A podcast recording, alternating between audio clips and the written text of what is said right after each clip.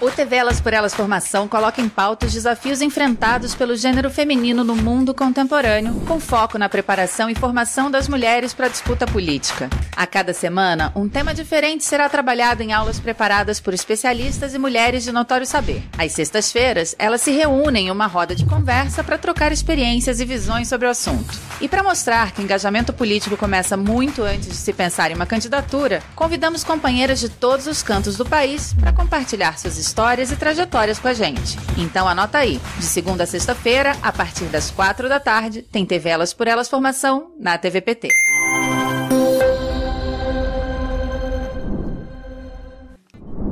Tema desta semana é gênero e cidade. Se reúnem para a roda de conversa de hoje a ex-ministra das Cidades, Inês Magalhães, a arquiteta e urbanista Daniele Klintovitz, a pesquisadora e consultora em políticas públicas Ana Carolina Nunes e a coordenadora da União Nacional por Moradia Popular, Graça Xavier. A mediação é da professora Selma Rocha. Olá, estamos aqui hoje para mais um programa da TV Elas por Elas, iniciando esse ano de 2022 é, com muita energia, com muita garra, para que a questão das mulheres assuma de fato um lugar muito importante fundamental no debate nacional que nós temos pela frente esse ano. Bem, é, meu nome é Selma Rocha, eu farei a mediação dessa roda de conversa, é, faço aqui a minha autodescrição. Eu sou morena clara, tenho os cabelos nos ombros, estou usando um, um, um óculos bege e um vestido verde. Bem, nesta aula nós vamos discutir um tema pouco tratado ainda no nosso país, que é a questão de gênero e cidades. E para isso nós temos um conjunto de mulheres que trabalham com essa questão, é, mas que se dedicaram muito para a produção desse programa e eu quero agradecer a cada uma delas pela dedicação, muitas conversas preparatórias, para que nós pudéssemos apresentar essa roda de conversa hoje e as aulas que foram por elas desenvolvidas. Então, a aula 1 trata de gênero como uma, uma categoria de análise da cidade, e ela está sendo desenvolvida pela Inês Magalhães, que é socióloga, trabalha com políticas de habitação e planejamento urbano há, há muitos anos. Ela, a Inês foi secretária nacional de habitação dos governos Lula e Dilma e foi também ministra das cidades. Na aula 2, nós vamos trabalhar urbanismos feministas e planejamento. E quem vai, é, quem realiz, realizou essa aula, quem vai estar aqui conosco para discutir essa questão, é a Daniele Klintovitz, que é, é arquiteta, é urbanista e hoje é coordenadora do Instituto Polis. A aula 3 vai tratar do direito à mobilidade urbana, com a Ana Carolina Nunes. Ana Carolina é doutoranda em políticas públicas, é pesquisadora e é uma ativista na questão das violências, no tratamento das várias violências de gênero. A aula 4, nós teremos o tema das lutas urbanas, mulheres e movimentos sociais, que foi desenvolvida e vai ser discutida aqui pela Graça Xavier, que é coordenadora da União Nacional por Movimento. Uh, desculpe, é, da União Nacional por Moradia Popular e integra a Rede Mulher eh, e Habitat da América Latina e Caribe.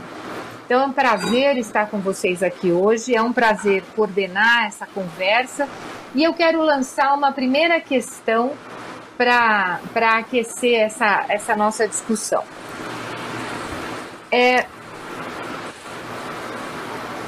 na aula da Daniele, ficou muito claro que as cidades não são acolhedoras para a maioria das mulheres, porque elas são pensadas a partir de uma ideia de pessoa universal. Isso quer dizer o quê? Que essa ideia de pessoa universal desconhece a questão de gênero, de raça, de classe. E, portanto, ela mostra que essa pessoa universal, por outro lado, é em geral pensada por homens brancos. E que esta, esta condição da cidade, pensada dessa forma e planejada dessa forma, torna a cidade muitas vezes um espaço hostil às mulheres, sem que isso às vezes seja percebido e sem que às vezes isso seja visibilizado. Então essa conversa de hoje é muito importante porque é, a Daniela nos traz uma questão é, bastante interessante, que vai ser também trabalhada pela Inês, pela Ana Carolina e pela Graça. É a seguinte: é impossível pensar uma cidade que leve em conta a questão de gênero sem que as mulheres indígenas, as mulheres negras e as mulheres trabalhadoras, as mulheres brancas pensem essa cidade e apontem suas necessidades e o seu olhar sobre a vida cotidiana. Então, o olhar das mulheres sobre esse cotidiano que envolve iluminação pública, que envolve as ruas, que envolve os banheiros públicos, que envolve o que ela chama de fachadas permeáveis, isso é, passíveis de serem vistas por todos os olhos da cidade. Essas questões é, marcam a abordagem que nós vamos ter aqui, que vocês realizaram nas aulas. E eu queria que a gente conversasse um pouquinho sobre isso. Como tornar esse, esses desafios vividos pelas mulheres desafios visíveis, desafios perceptíveis por toda a sociedade.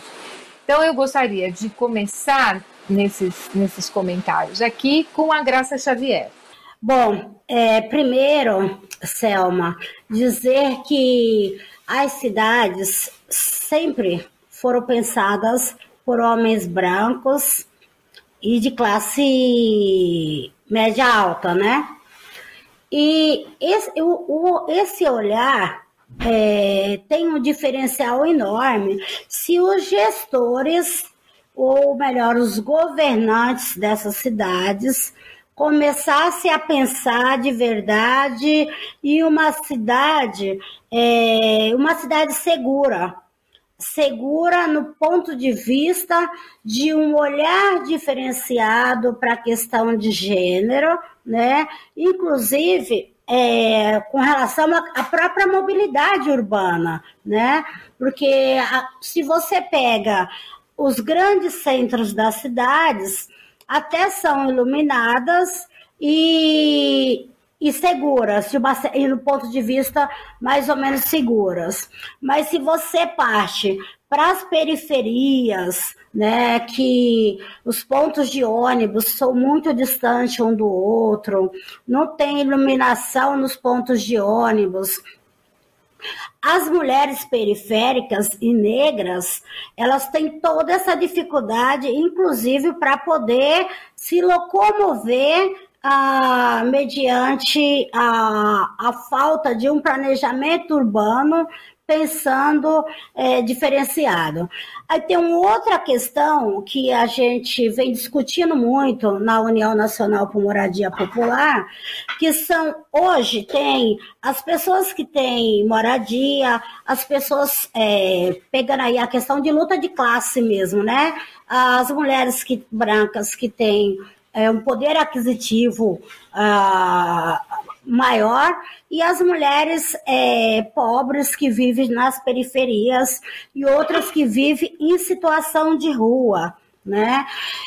E hoje, se você andar na cida nas cidades, nas grandes cidades, você não, não, não tem um banheiro público para as mulheres poderem estar é, tá utilizando. E aí eu me coloco sempre no lugar dessas mulheres que hoje vivem situação de rua e que não tem um local para tomar um banho, não tem um banheiro que possa ir e fazer uma, uma, uma higiene, né? Ou mesmo utilizar o banheiro, porque a, a grande maioria das cidades, ou você entra em um bar, tem que comprar algo para você poder, tem que consumir algo para você poder utilizar os banheiros, ou então você acaba não utilizando os banheiros porque não tem onde ir.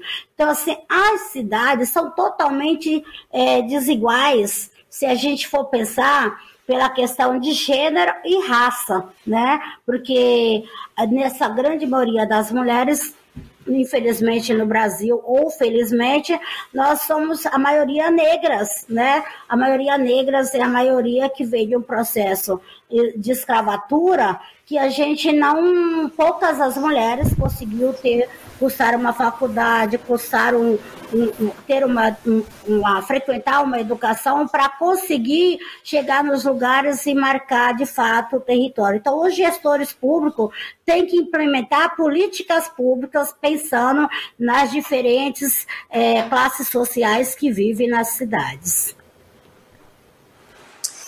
Muito obrigada, Graça. Agora eu passo para Inês Magalhães, para ela comentar essa, essa questão.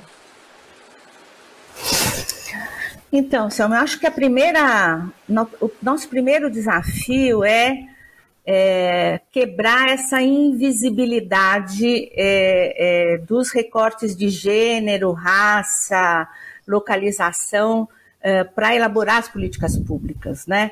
Porque é, isso é uma, um, um, uma questão que vem uh, sendo incorporada gradativamente, mas você é, não tem, uh, acho que a, a, Carol vai falar um pouco disso, você não tem informações é, suficientes com recorte de gênero para é, colocar essa, essa agenda em, uh, em evidência. Então, quebrar essa visibilidade, onde estão essas mulheres, como, como vivem essas mulheres, é um tema é, fundamental. Como é diferente você discutir o vagão rosa na zona sul do Rio de Janeiro e, a, e o, o, vagão rosa né, é, no, na Baixada é, Fluminense. Né?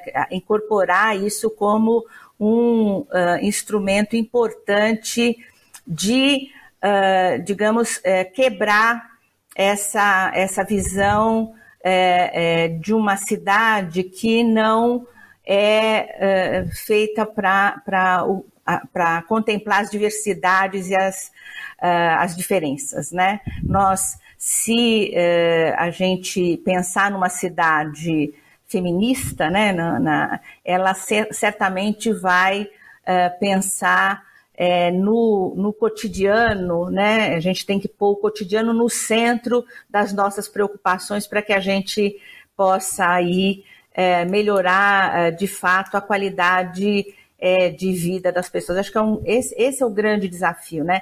Pensar um planejamento onde é, a, o cotidiano esteja no centro. Tem um paradoxo que a gente é, enfrenta quando uh, faz essa discussão, porque nós trabalhamos é, numa perspectiva de mudança da sociedade, né? É, e é, na verdade, muitas vezes quando a gente pensa a creche, a gente pensa a creche proximidade, é, a economia do cuidado, a gente continua deixando para as mulheres esse papel. Né? Então, é, a gente tem que uh, uh, fazer isso, evidente, porque essa é uma, uma, uma, necessidade importante, mas em que medida é, é, isso não é incorporado também como uma plataforma emancipatória para dizer o seguinte: olha, o responsável por uh, cuidar é, dos idosos, das crianças, enfim, é, é, é, o conjunto da sociedade. Né? Então, é, o Estado tem um papel, o movimento social tem um papel, é, é, as mulheres, a família, o, o, os homens e as mulheres é, é, também têm o mesmo papel. É, digamos, dividir essa responsabilidade do cuidado uh, com o conjunto da sociedade. Muito obrigada, Inês. E antes de passar para a Daniele, eu queria só lembrar que esses desafios marcam a vida das mulheres nas cidades, mas também nas regiões ribeirinhas, também no campo. Ou seja, é, é são é, questões que envolvem todos os territórios do nosso país, né? E é importante que nós mobilizemos a nossa atenção para pensar esses problemas em todos os lugares do Brasil. Então, Daniele, agora é com você. Bom, historicamente, é, como já foi abordado por todas vocês aqui, a cidade é pensada para esse cidadão universal, né? Que na verdade não, é, não tem nada de universal. É, como a Graça disse, são os, as pessoas que estão nos poderes de decisão, nos lugares de decisão da cidade, que são, na sua maioria, homens brancos de classe média alta. E se criou com essa questão histórica um consenso da sociedade, como se as políticas públicas então tivessem pensadas para esse homem universal que não existe, né? E isso fez com que a experiência das mulheres e das diversas mulheres, né, das mulheres brancas de classe média, das mulheres negras de periferia, das mulheres indígenas, das trabalhadoras fosse uma experiência muito mais difícil na cidade do que a experiência dos homens. Então, eu acho que isso que a Inês colocou é muito importante: o desafio de pensar políticas públicas que incluam a dimensão de gênero. E, na minha opinião, a única forma de fazer isso é os processos decisórios. É que a gente tenha mais mulheres nos processos decisórios. É, no Brasil, a gente só tem uma capital de estado que é governada por uma prefeita. Apenas nove mulheres foram eleitas prefeitas nas cidades com mais de 20 mil habitantes, que são quase 100 cidades.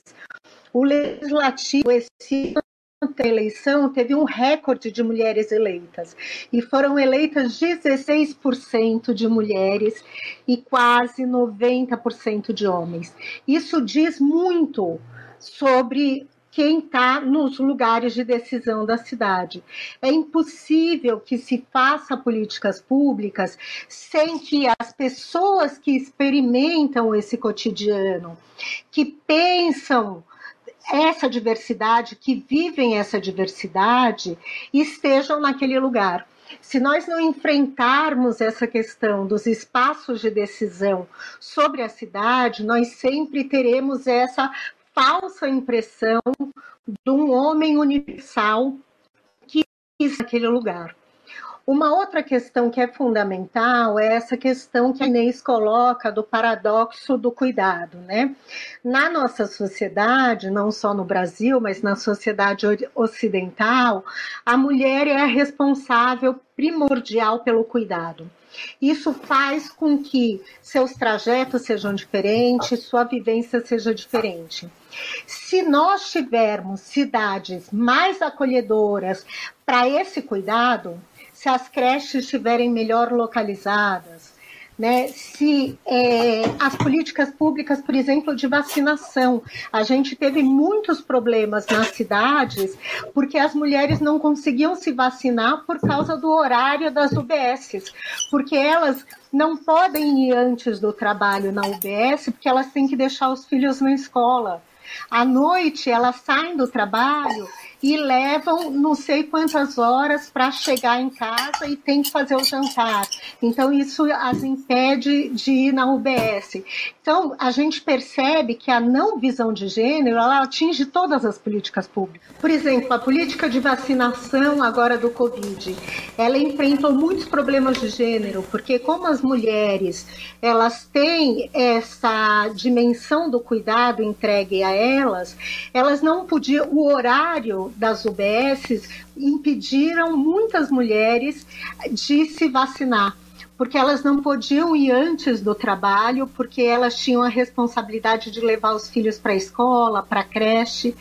E ao fim do trabalho, elas têm a responsabilidade tanto de buscar as crianças, quanto de fazer o jantar, de preparar a marmita do dia seguinte. E isso fez com que a gente tivesse uma desigualdade de vacinação entre mulheres e homens.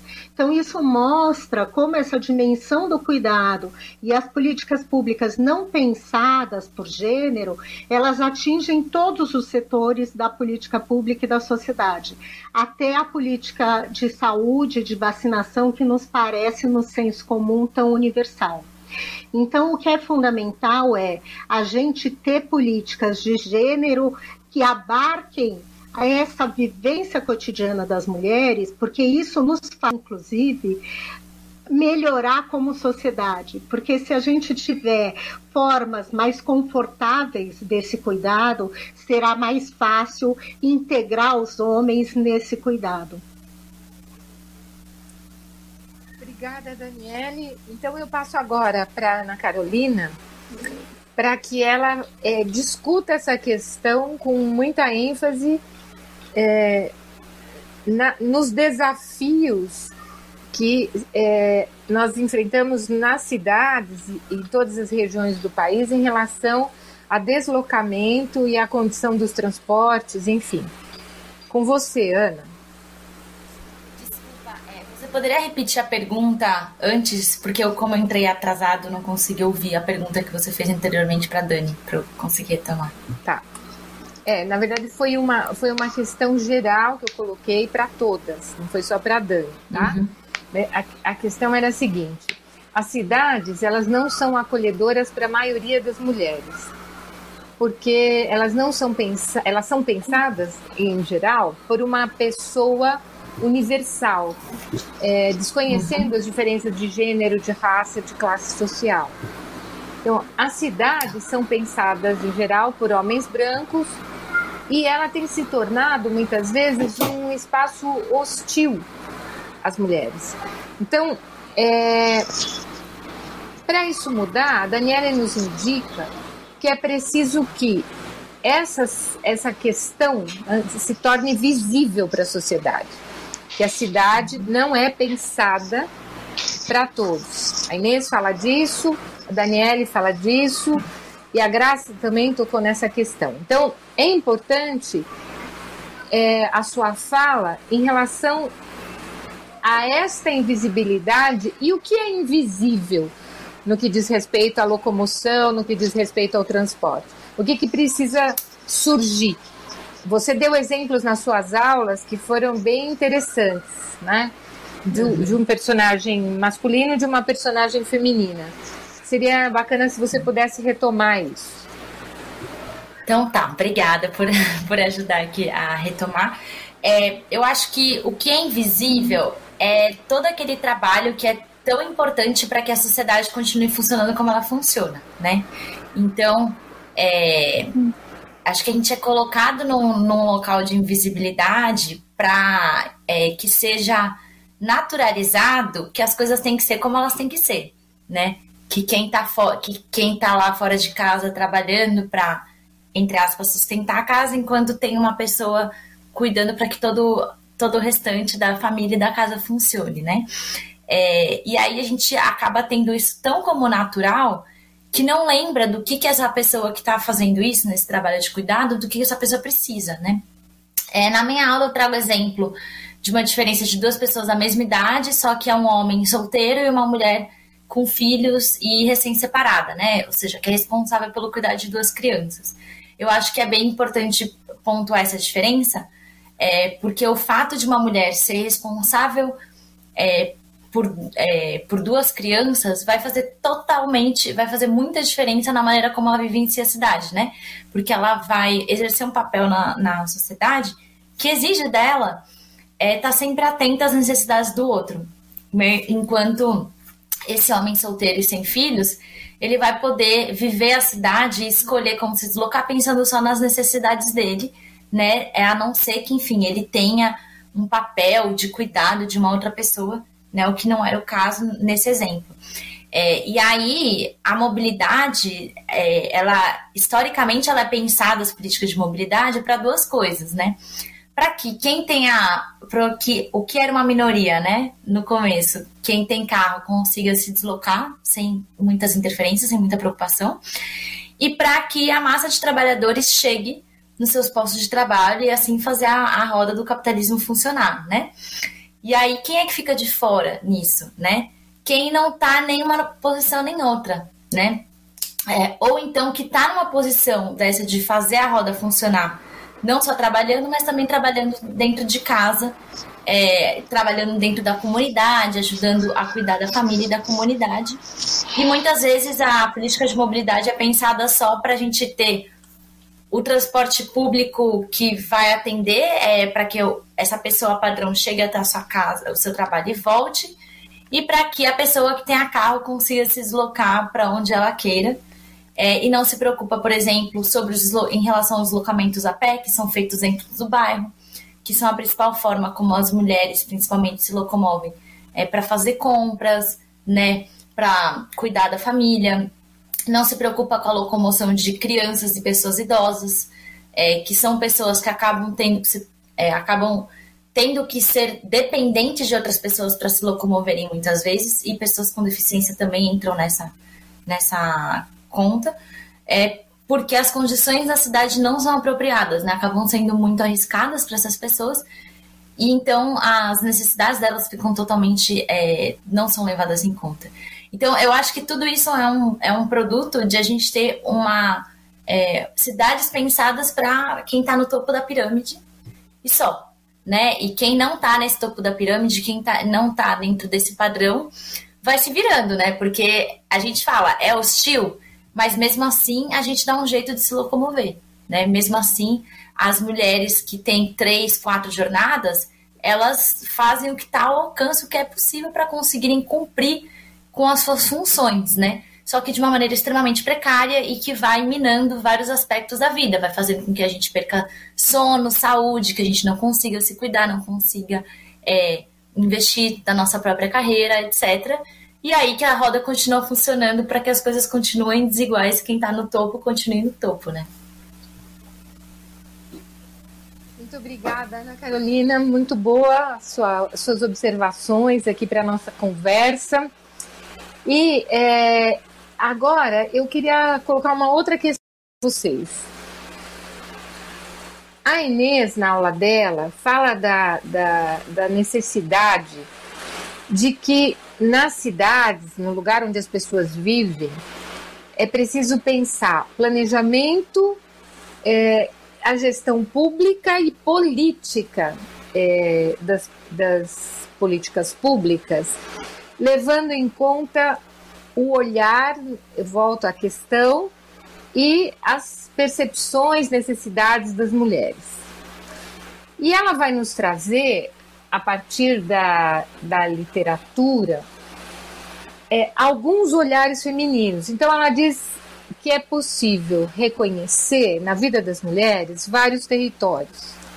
Então, o primeiro território é o território do corpo, é, e a necessidade de que esse seja um território em que as mulheres têm o direito e o reconhecimento do seu próprio corpo, é, a necessidade e o direito à casa como um espaço da privacidade, da proteção, o direito é, ao território, que envolve os espaços públicos é, como espaços seguros e de qualidade, e os espaços da cidade, das regiões metropolitanas, como espaços que podem ser mais inclusivos, respeitando todas as necessidades. Essa, essas observações feitas pela Inês na primeira aula, elas nos levam a pensar, e é isso que eu gostaria que vocês comentassem, como é que o planejamento sob o olhar das mulheres pode mudar a vida cotidiana. Vocês já falaram um pouco disso aqui. Eu gostaria que vocês desenvolvessem mais essa ideia. E uma outra questão que é a necessidade de conhecimento para planejar. A Ana Carolina aborda isso na, nas aulas dela, Daniele falou disso. E é importante que esse conhecimento envolva algo que a graça nos traz, que é a participação das mulheres e a sua fala como um elemento para a investigação da ação dos governos, das instituições na sociedade. Então eu gostaria que vocês comentassem essa questão, ou seja, como é possível que o planejamento da gestão e da política pública possam estar perto da vida cotidiana das mulheres, seja pelas ações que essa política propõe, seja por aquilo que é, as mulheres trazem para a reflexão de toda a sociedade. E, ao mesmo tempo, como é que a gente produz informação para conseguir trabalhar isso? Então, aí está lançada a questão para vocês todas. Vamos mudar um pouquinho a ordem agora e vamos começar pela Daniele. É, bom, essa questão é fundamental, né? Como eu falei na pergunta anterior, é fundamental que tenham mulheres nos espaços de decisão sobre a cidade. Isso é o primeiro desafio importante, é a gente colocar mais mulheres, tanto eleger mais mulheres, quanto colocar mais mulheres em espaços onde está se pensando políticas públicas urbanas. Por que isso? porque é fundamental o olhar da mulher, é fundamental a experimentação no cotidiano para que a gente tenha essa visão do que, que é necessário, quais são as demandas. E diferentes mulheres, também não vamos encarar que existe uma mulher universal, não existe. Né? Existe mulher de classes diferentes, de raças diferentes, de vivências diferentes, trabalhadoras, é, moradoras em lugares de cidade diferentes é, e que precisam apresentar essas demandas, precisam apresentar como é o seu cotidiano e as políticas públicas passarem a ser desenhadas a partir desse olhar do cotidiano da mulher e não o contrário. A gente tem um desenho de políticas públicas no Brasil que a literatura conhece como top-down, né? De cima para baixo. Então, o político, quem está no espaço de decisão, pensa aquela política pública, muitas vezes sem escutar quem é o demandatário, que é a sociedade, é o cidadão que está lá no final. Então é fundamental tanto que as mulheres estejam nesses espaços de decisão, como que as mulheres sejam ouvidas particularmente, né? A gente na condução das políticas públicas, não só elas são desenhadas para esses homens universais, né, para essa figura universal, como todos os dados acabam sendo gerados dessa forma.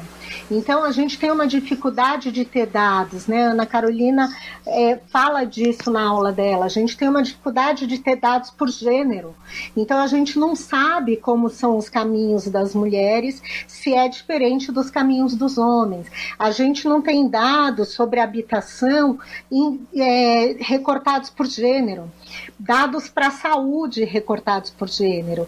Então a gente não consegue planejar as políticas públicas porque a gente não sabe quais são as diferenças, o que, que é diferente e o que, que eu preciso pensar e que alfaiataria é essa que as políticas e os programas públicos precisam fazer para que eles acolham a diversidade da sociedade. Então, a diversidade de gênero e a diversidade de raça, principalmente.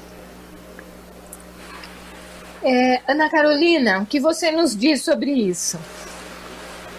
É, acho que tem uma coisa interessante para trazer quando a gente fala sobre isso da pessoa padrão, é que se você conversar com alguma pessoa que atua na área de habitação, mobilidade, política urbana, que não seja muito, é, não seja muito envolvida, sensibilizada com essa temática, ela vai falar assim: não, a gente pensa para todo mundo, a gente faz a política para todo mundo, a gente não distingue é, gênero, raça, orientação sexual. Então, só que essa. Por que eu tô falando isso? Porque essa visão é, é como se fosse uma, uh, uma cegueira proposital, assim, sabe? Então a gente, quando fala, ah, a gente não, não tá olhando se a pessoa é homem ou mulher, ou se é negro, branco, quando tá é, pensando no transporte público, por exemplo. É, mas não é que não se enxergam diferenças. É porque se adota um padrão e se toma que o padrão vai ser meio que como as pessoas que são os homens é, brancos de classe média sem filhos se deslocam, entende? Porque são as pessoas que são iguais àquelas que estão ali se é, que estão ali trabalhando, pensando naquilo, né? Então, quando a gente fala sobre trazer mulheres, é, trazer pessoas é, negras, indígenas, trazer pessoas LGBT, pessoas com, é, pessoas com deficiência para os espaços de decisão, é justamente porque esses espaços de decisão estão tão dominados por pessoas que têm vivências tão parecidas que elas enxergam tudo aquilo que é diferente da visão delas como fora do padrão, né? Então, não é que a gente está falando para é, mudar o padrão, a gente está falando aqui, existem vários padrões, existem várias formas de viver a cidade que não são consideradas, né? E aí eu acho que tem algumas questões que a gente precisa pensar sobre para superar isso. A primeira que eu acho que é muito importante é que os espaços de decisão e de participação, eles precisam ser também repensados para que todas as pessoas tenham as mesmas oportunidades, não, de, não só de acessar, mas pra, de permanecer ali. Né? Eu acho que a Graça pode falar um pouco mais sobre isso também, é, mas muitas vezes conseguir participar de um, é, entrar e participar de um espaço de participação exige muito sacrifício, muita renúncia, né? E como que a gente pode fazer para que não, não seja necessário tanto sacrifício, tanto a renúncia? Porque é, o fato de você precisar se, é, se sacrificar para participar de um espaço de decisão de discussão de política pública é justamente o que faz com que as pessoas não não tenham interesse em entrar e quando elas entram elas não, não conseguem ficar. E a outra coisa que eu acho importante também é que a gente precisa pensar em como quebrar esse ciclo de que a maior parte da responsabilidade fique é, sobre as mulheres. Porque é, tudo isso aqui que a gente fala sobre desigualdade, a gente não tem um horizonte de reverter isso enquanto os homens não forem trazidos para o centro dessa discussão no papel deles em assumir é, a, as funções de, de, que a gente chama as funções de cuidado, funções da, é, da reprodução, né, da vida. Porque senão a gente vai acabar meio que só adaptando as coisas para se adequar às nossas multifunções e a gente vai continuar se sacrificando, se dobrando em mil, né? Sem muito horizonte de como isso vai mudar. Agora, obrigada, Ana. Vamos ouvir a Inês sobre isso que, que você nos, nos diz, Inês? É, eu, eu a, a Ana falou que é uma estudiosa aí latino-americana, que é professora da Universidade de Córdoba, ela fala assim, as mulheres é, gerenciam o tempo como um malabarista, né? Quer dizer, elas têm aí uh, uh, um, uma tem que desenvolver uma capacidade de rodar vários pratinhos simultaneamente, né? Então eu acho que é, é, um, um, dos elementos né, é, para a gente é, mudar e pensar né, toda essa elaboração das políticas como políticas que vão é, na direção de um, de, uma, de um processo de emancipação tem a ver, tem um componente que eu vou chamar é, cultural e político, né? E às vezes essa essas coisas não são tão, tão claras, né? É, nós, em, em 2007, né, é, quando na elaboração das políticas de habitação no governo Lula e depois, mais tarde, na, na elaboração do Minha Casa Minha Vida, pusemos é, lá as mulheres como as, as titulares é, do, do, do contrato de habitação. Né? Nós enfrentamos, num primeiro momento, uma, uma questão que era o seguinte: é, você tinha um, um, um conjunto de, de, de, é, de domicílios, de, de é, famílias, onde a mulher era a chefe de família, o marido não, não tinha não estava uh, presente, mas eles não tinham resolvido a questão formalmente, né? E ela não podia assinar o contrato é, porque, é, em tese, você, quando é casada, tem que é, ter autorização do, do cônjuge para assinar, né? Seja ele homem ou, ou, mulher, né? Então, essas questões vão revelando né, uma, uma, é, uma situação muito importante para a gente enfrentar, né? Se a gente pensar isso que a, que, que a Carol traz, quer dizer, o tempo que a mulher gasta com os afazeres para a reprodução né, da vida, o tempo que o homem gasta, até bem pouco tempo, né, é, as mulheres que têm um trabalho não remunerado, né, que são as, as mulheres que, que fazem um trabalho de tomar conta de, da família e tal, é, eram é, apareciam uh, no, no, nos dados estatísticos como inativos né? É, é, é, muito é recente a, a, a, categoria de, que foi criada como trabalho não remunerado e que, né, tem estudos aí a, a, a professora Ildete Mello, né, quer dizer, fez aí uh, uh, já no, no início dos, dos anos 2000 um cálculo, se a gente computasse, isso daria em torno de 10 ou 11% do PIB, se a gente computasse o custo do trabalho não remunerado das mulheres. Então, é, são essas questões que a gente precisa trazer à luz né, para é, realmente discutir e formular é, as políticas com um, um, novo, um novo olhar, né? um olhar que é, considere aí é, eu coloco na, na aula lá o, o, um, um, olhar que intersecciona né, o, os, as diversas uh, vulnerabilidades, as diversas coisas de raça, classe social, mas também de onde as pessoas as pessoas vivem e, e, e qual é a, a, a identidade é, é, sexual que ela tem, enfim, qual é a orientação sexual que ela tem. Então, que a gente consiga ter um, um, um olhar mais. É, é que contemple todas as, as nuances que tem é, viver na cidade, né?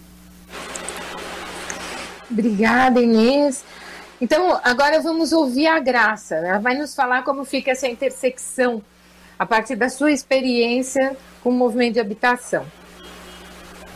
Olha, durante as falas aqui, parece estar tá rodando um filme na minha cabeça, né? De vários momentos históricos na cidade para poder conseguir ir implementando algumas questões. E na União Nacional por Moradia, a gente tem um tema Logo no comecinho, quando nós conseguimos é, criar a secretaria, que é no corpo de uma mulher, nossa primeira moradia, porque aí a gente pegava esse ponto e abordava nos pontos com relação aos despejos forçados e daí por diante, né? Que ah, nasce e logo não tem uma moradia e quando vai para ocupação acaba novamente sendo é, expulso da moradia. E na fala da Inês, que ela fala da titularidade da mulher, né, e nos, também me levou a uma outra reflexão, que não só a mulher não conseguia assinar a titular, a titularidade da casa em nome, mas também as mulheres que é, não tinham filhos, as mulheres que têm uma orientação sexual é, diferenciada, uma ou lésbica e daí por diante, que não, que não queria ter filho, ou a própria mulher que não optou por não ter filho, não ser mãe, também não conseguiria é, ter uma casa financiada pelo poder público, porque ou teria que ser mãe, né, ou teria que parir o filho, ou é, ter que ser casada com o sexo oposto, né? O parceiro o sexo oposto. Então, assim, umas coisas assim absurdas e que os movimentos populares aos poucos foram percebendo isso e fomos debatendo e que hoje nós conseguimos é, tirar isso da pauta e hoje qualquer mulher, qualquer ser humano pode, um gay, uma lésbica pode é, ter o financiamento público, né? E, e, são coisas que assim a gente chega a pensar que seria no, no século, né? Em 2022 ainda acontecer coisas parecidas. E aí tem uma outra questão que para nós, enquanto movimentos populares, né, a gente vem aprofundando, discutindo bastante, esse olhar diferenciado para a questão de gênero mesmo, né? Porque também não adianta a gente falar assim, ah, vamos eleger uma mulher ou vamos colocar uma mulher no poder ou ocupar algum cargo na secretaria, se também ela não tivesse diferencial como hoje ou funciona a Secretaria de Mulheres do Governo Federal, né?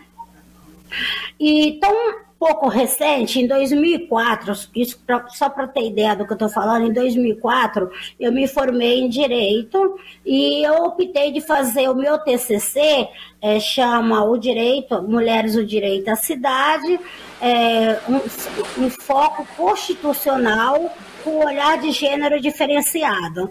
E aí, é, quando eu fui pesquisar, não tinha nada para pesquisar tinha pouquíssimas coisas. Eu consegui a Benedita da Silva, que tinha escrito algo sobre mulheres no direito da cidade, a Betânia Afonso, que tinha escrito algo, algo sobre o direito da cidade, e o Nelson Saula Júnior, que é da Instituto Polis, que tinha escrito algo. Mas assim, eu tive que fazer meu TCC é, baseado o quê? Na prática, no dia a dia nosso, pegando a leitura do que tinha, né, escrito essas três, três pessoas que tinham escrito, e daí por diante a gente não achava nada na história do Brasil que se trata da questão de gênero e o direito à cidade.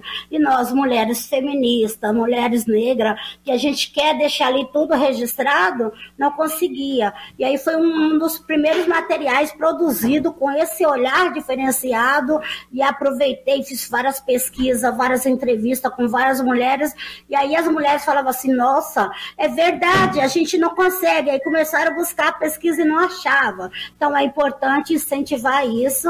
E esse ano de 2020, no ano de 2020, nós conseguimos lançar a primeira cartilha da União Nacional por Moradia Popular, que aborda vários temas e que vai e que registramos para poder contar na história do Brasil que as mulheres de movimentos populares precisam aprofundar esse tema, porque se não aprofundar esse tema, o que, que acontece?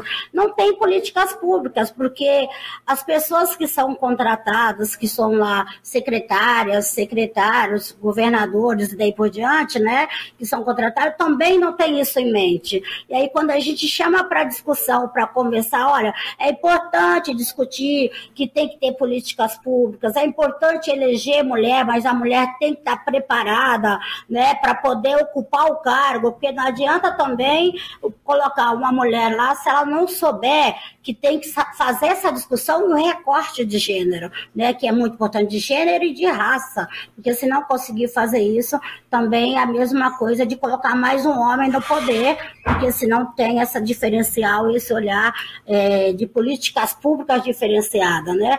Porque até quando a gente vai trabalhar também nas repartições privadas se a gente não tiver isso muito nítido, por isso que eu falo, é sempre importante as organizações, os movimentos populares investir na formação e na consciência de classe, porque se a gente não tiver essa formação do cotidiano, do dia a dia, a gente não consegue implementar políticas públicas diferenciadas, principalmente nos territórios, nas comunidades, e aí fica tipo aquele é, seca-gelo, né? Faz faz uma política aqui que agrada um, faz uma outra ali que agrada a outra, mas de verdade não implementa uma política pública é, com recorte de gênero e raça ah, diferenciado. Então é importante que a gente possa, é, no dia a dia, é, não só debater, mas insistir e investir na formação e na conscientização das lideranças de mulheres e homens, principalmente,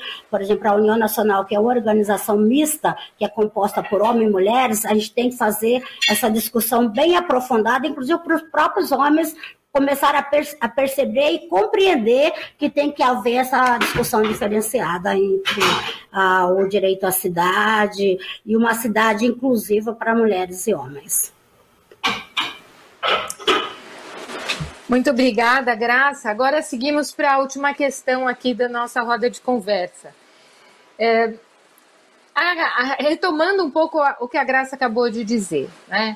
Na aula dela, a Graça fez referência a como foram construídos os espaços de participação no interior da União Nacional por Moradia Popular. Como ela disse na aula, a, a base da entidade eram mulheres, mas nos cargos de poder e decisão não estavam as maiorias da entidade ou a maioria das mulheres na entidade não estava não estavam representadas. Então, eu gostaria, ouvindo todas as questões que vocês colocaram aqui nas aulas, de, de pedir que vocês comentassem a seguinte questão começando do paradoxo posto pela, pela Inês. Né? Nós não queremos, é, ao, ao considerar as necessidades das mulheres nas cidades, nas instituições, nós não queremos legitimar a desigualdade nem os parâmetros atuais da divisão sexual do trabalho. Nós não queremos isso.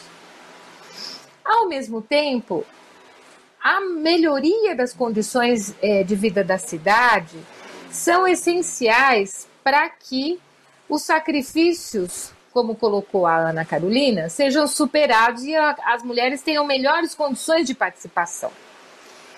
Então, eu gostaria que nós, nessa, nesse bloco final aqui da nossa conversa, retomássemos essa questão, ou seja, como a melhoria da cidade melhora a vida de todas as pessoas, como o olhar das mulheres sobre a cidade pode melhorar a vida das mulheres, de toda a sociedade e garantir que as mulheres tenham de fato espaço para atuação em todos os espaços que elas entenderem que são legítimos e necessários que elas queiram participar.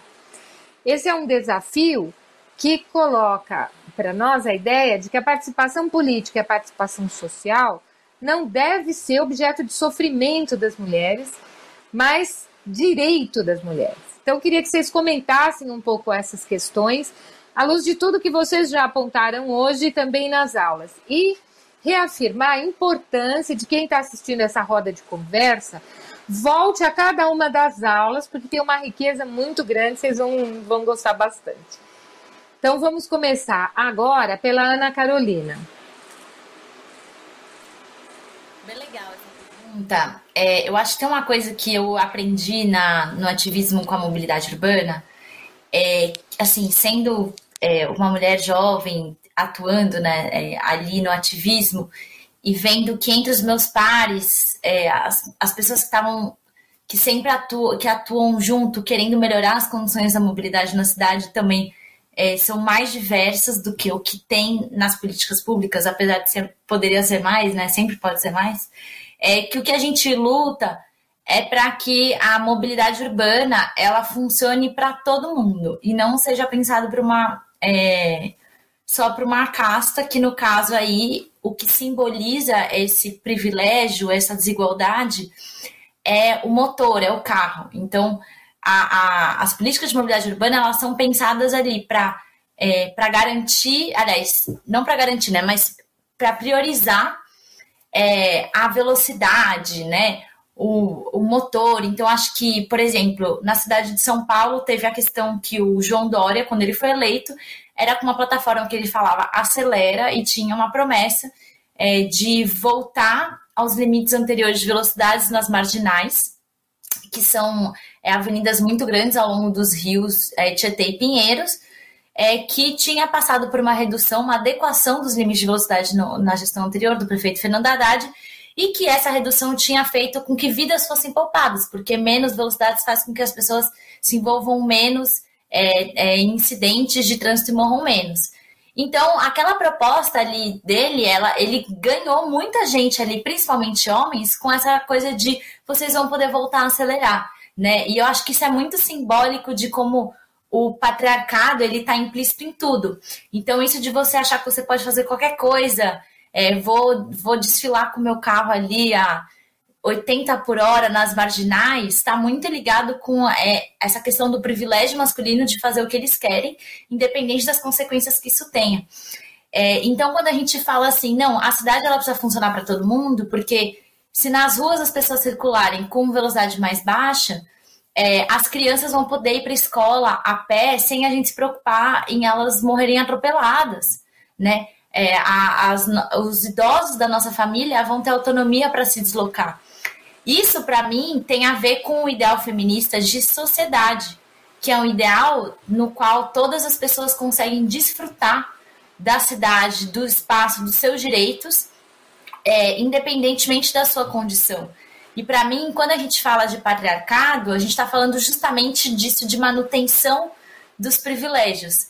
E mobilidade é assim que se expressa, né? Então, você tem a, quando a gente luta porque, é, por tarifas de ônibus acessíveis ou ônibus ou transporte público sem tarifa, a gente está lutando por uma sociedade mais igual para todo mundo e que com certeza vai ter um efeito prático muito forte, muito importante na vida, principalmente das mulheres periféricas, né? Então, é, eu entendo que essa visão feminista de como melhorar as nossas cidades é uma visão de cidade, de sociedade que funcione bem para todo mundo, né? E aí isso significa ir contra vários sensos comuns, né? Em vários aspectos, é, que são os sensos comuns que fazem com que é, a cidade funcione só para algumas pessoas. Eu entendo que esse esse paradigma do para poucas de mudar, do funcionar para poucas pessoas, para funcionar para o máximo possível de pessoas, é o caminho que mais é, dialoga né, com as perspectivas feministas nessa temática.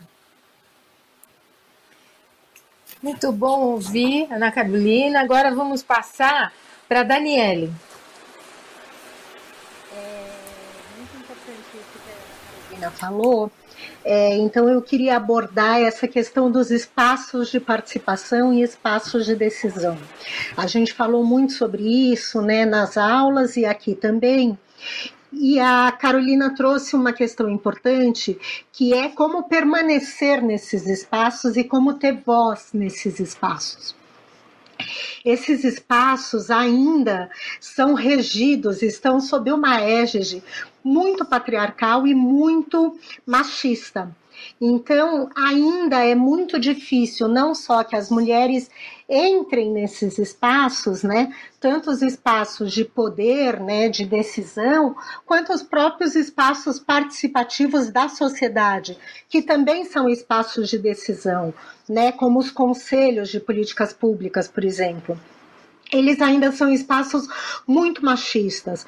Muitas vezes as mulheres, as mulheres jovens, precisam elevar sua voz para poder ser ouvidas pelos homens, né? Elas são interrompidas o tempo todo.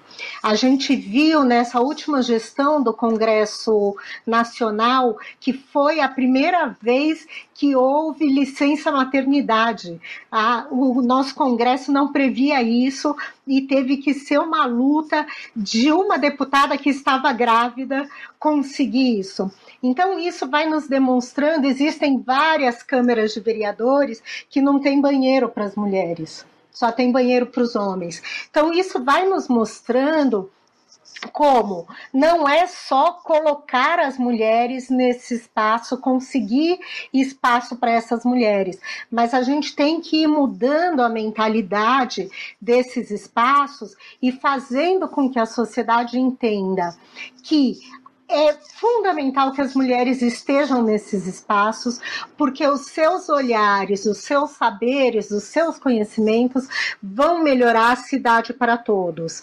Né? Então, como é, as mulheres ainda são responsáveis pelo cuidado, elas estão mais próximas dos idosos, das pessoas com deficiência, é, dos doentes, das crianças. Então, o olhar que elas trazem também traz o olhar dessas outras pessoas. Obviamente, não substitui o lugar de fala dessas pessoas, mas pode ajudar e contribuir que, que essa diversidade ela saia da invisibilidade, que cada vez ela esteja mais presente. Então é fundamental não só nós conquistarmos esses espaços, as mulheres, mas mudarmos esses espaços para que eles sejam lugares ativos de escuta das mulheres e da diversidade da sociedade. Muito obrigada, Daniele. Uma contribuição tão rica, é, objeto de tanta reflexão, de tanta experiência, é, se combina agora com a fala da Graça. A Graça contou para nós é, um pouco da experiência de formação na, na aula dela, realizada pela União é, de Moradia. Eu queria que ela retomasse isso agora um pouco, contasse como é garantir que as mulheres, como é que a gente pode contribuir para que as mulheres participem efetivamente, Graça? Olha, Selma, a Inês recentemente participou de um seminário nosso, um encontro estadual é, de mulheres da União é, do Estado de São Paulo, né? E aí ela vai saber bem do que, do que eu estou falando, né? Alguns anos, é, tipo em dois, acho que foi em 2000, 1990, nós percebemos que tinha que investir na formação das mulheres, até por ser uma organização mista, né? É, e ao nosso trabalho a, de base, a grande maioria são mulheres, diria 80% são mulheres na, no trabalho de base, na, nas atividades como manifestações, atos e daí por diante. E nesse meio, meio tempo a gente veio percebendo que quando chegava nas, nas, nas atividades que tinha que ter posição política, ideológica e daí por diante, nós éramos a minorias, né? E aí nós começamos a trabalhar, e principalmente na formação para capacitar as mulheres em parceria com as organizações feministas, né? Porque primeiro já tem esse essa, essa, essa coisa diferenciada que, a, que as mulheres feministas sofrem todo um preconceito, né? É, que, de, de, várias falas, então a gente já foi trabalhando diferenciado, inclusive para as mulheres dos movimentos populares, as mulheres é, da base, percebesse que ser feminista não era algo é, que, que, que, teria que rejeitar, muito pelo contrário, né? Era algo que elas já vinham fazendo, só não sabiam que de fato elas, elas eram feministas, né? E aí nós fomos investindo nessa formação e, e, e, e fomos é, não só avançando, mas a gente está conquistando bastante espaço, porque a gente, nessa questão da participação dos espaços decisivos, o que, que nós estamos fazendo? A gente está, não gosto muito de usar essa palavra, mas é capacitando, né, ou investindo na formação para se a mulher vá participar do conselho das cidades, ela saber exatamente, estar tá preparada para não ter que gritar ou falar mais alto que os homens para conseguir ser ouvidas, né? E mais que isso, é, nós estamos ocupando espaço no Conselho de Políticas Públicas para as Mulheres, estamos ocupando espaço nos, nos Conselhos de Direitos Humanos, tanto nacional como estaduais, né?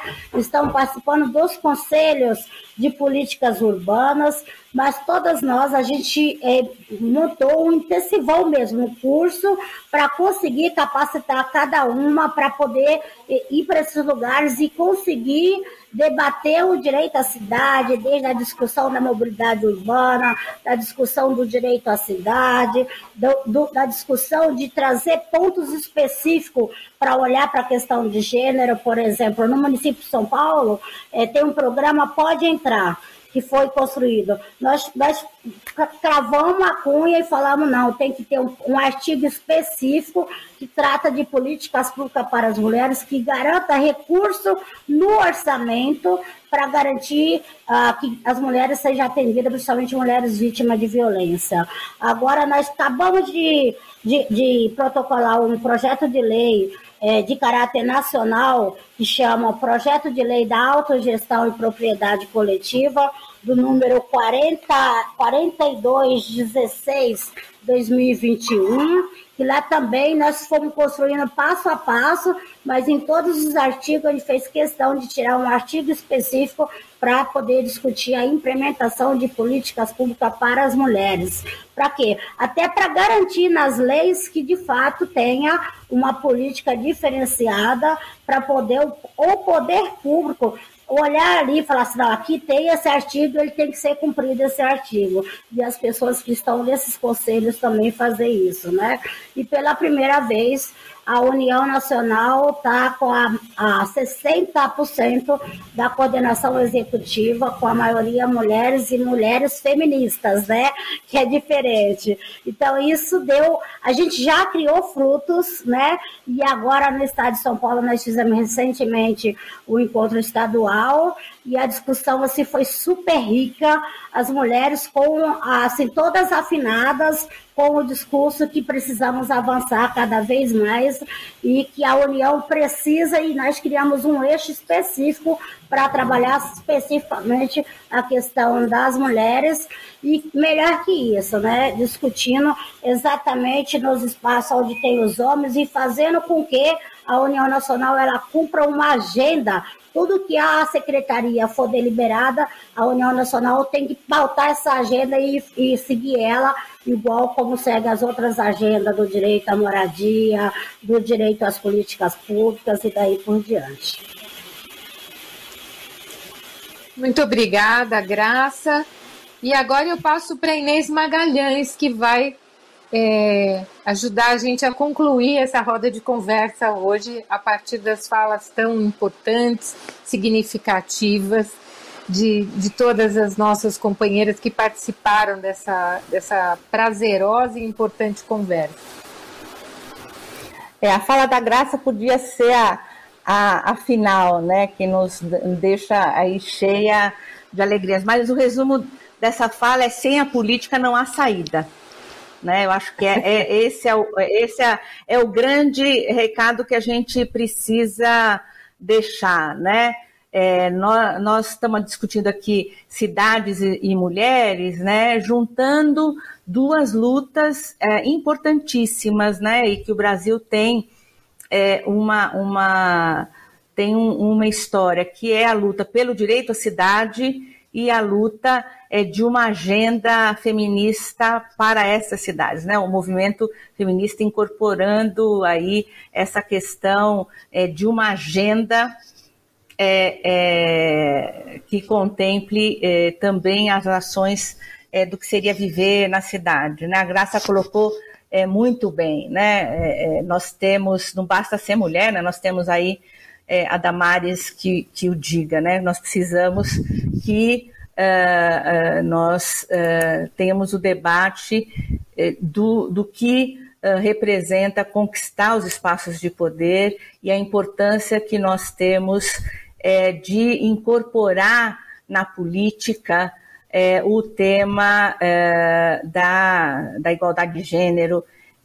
fiquei super feliz aí na, na discussão feita, na discussão foi da entrevista que o presidente Lula deu, né, da, na, colocando o tema da paridade é, racial e de gênero como uma questão para ser debatida aí na próxima eleição, né, com toda a, a, a, digamos, com um cenário tão difícil que nós tivemos no, no, nos últimos uh, anos, acho que é, o uh, o movimento de mulheres, né? A gente olha para o Chile, olha para a Argentina, olha para o próprio Brasil e dos jovens é um grande alento, né? Assim, incorporando aí uh, na, na a, no ativismo político uh, temas é, muito importantes para pensar a vida melhor nas cidades. Eu acho que nós temos um caminho uh, que é, começa com, com a informação, que começa com é, quebrar a invisibilidade, mas que só é, é possível se a gente tiver a clareza política de que é, a batalha se dá em todos é, em todas as frentes, né? E os espaços de poder são importantíssimos para que a gente é, possa mudar estruturalmente e avançar em numa sociedade mais igualitária, com, com justiça social, ambiental e, e, e para todos e todas. E muito obrigada. Eu quero agradecer a cada uma, Ana Carolina, a Graça, a Daniele, a Inês, não só pelas aulas e por essa possibilidade é tão importante de uma conversa integrada aqui entre nós, mas também pela dedicação de vocês no processo de preparação.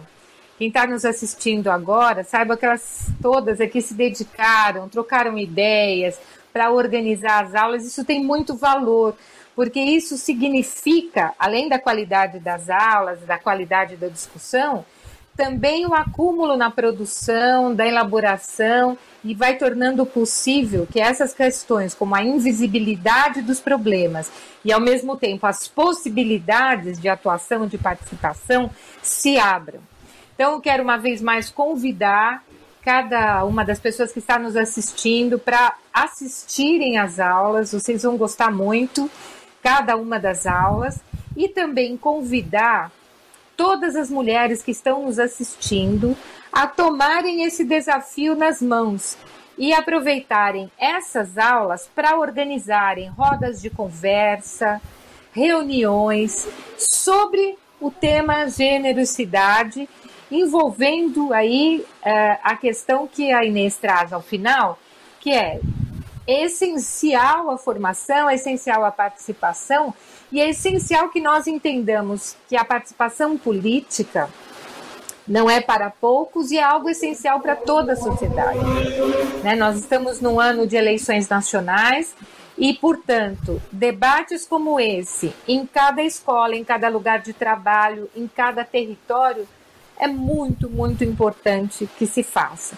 Então, fica o convite para que esse debate seja um instrumento de discussão e organização das mulheres em cada lugar. E uma vez mais, muito obrigada, foi um prazer estar com vocês nessa roda de conversa. O TV Elas por Elas Formação de hoje fica por aqui. O tema da próxima semana é Saúde Integral da Mulher. Não perca, de segunda a sexta-feira, às 4 horas da tarde. Você encontra todos os nossos programas na playlist da TV Elas por Elas Formação, no canal da TV PT no YouTube e em formato de podcast no Spotify.